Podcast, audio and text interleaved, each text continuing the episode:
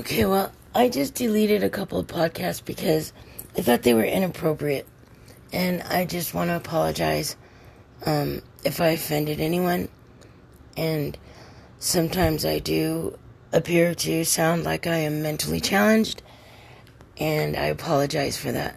That was uncalled for. It was inappropriate. And, um, like I said, I apologize if I offended anyone out there.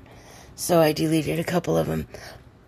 And I just, I couldn't sleep. I tried to go to sleep, but it was bothering me. So I got back up and I would like, like to make amends and say I'm sorry for my topics of choice, which were uh, inappropriate. Thank you. And I hope you have a better night. And I hope that I have a better night and I hope I can get some sleep because I couldn't sleep. It was bothering me so bad. I had to get back up, turn my phone on, log back in just to make this and tell you how sorry I am if I offended anyone. Thank you. Good night.